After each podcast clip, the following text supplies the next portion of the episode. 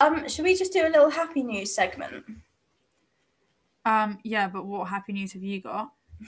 I my bit of happy news isn't actually happy news, but it's quite comical. Like the situation is sad, but the comebacks made me laugh. Okay. Do you know what it is? No, but I need to get one.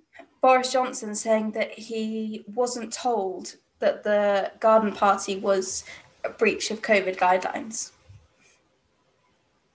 But I thought he created the guidelines. Well, he did, but he wasn't told that the party he was going to didn't fit with his guidelines.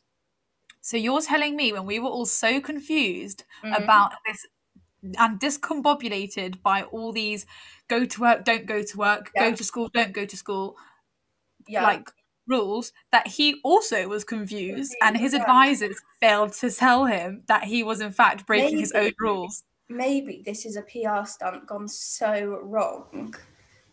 Maybe they thought, oh, we'll try and make Boris look more like the people. Actually, no, because none of us are this stupid.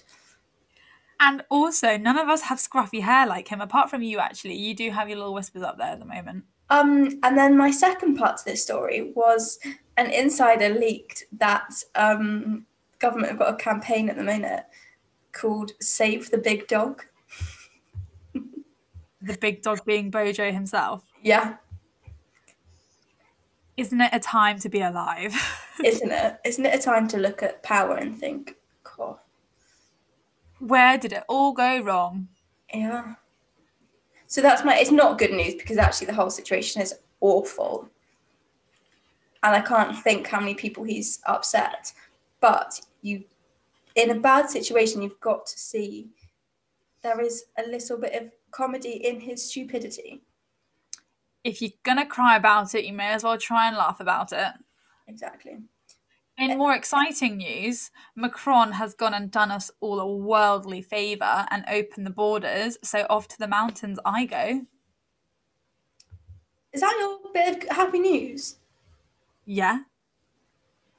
Mm, Is is that not the news you were going for? No.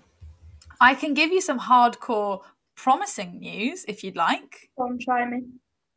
Well, um, I do a bit of, you know, monitoring on good old Libya.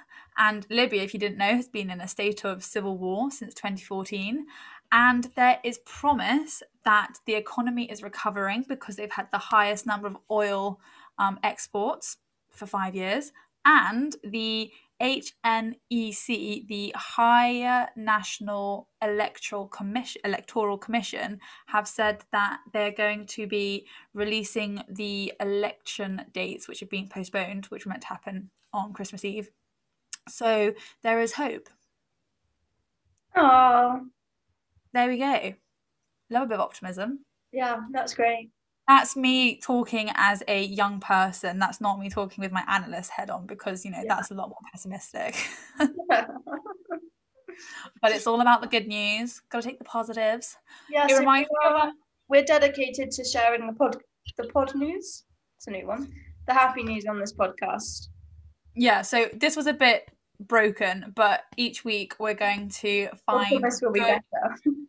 it will be better and we're going to find good positive current affairs news to talk about which isn't depressing. So you can learn about the world engage with it but not have that grey cloud put over you. And do you know what this actually reminds me of? Is you know in miranda stevie gets her mask and goes what have you done today to make you feel proud? You know?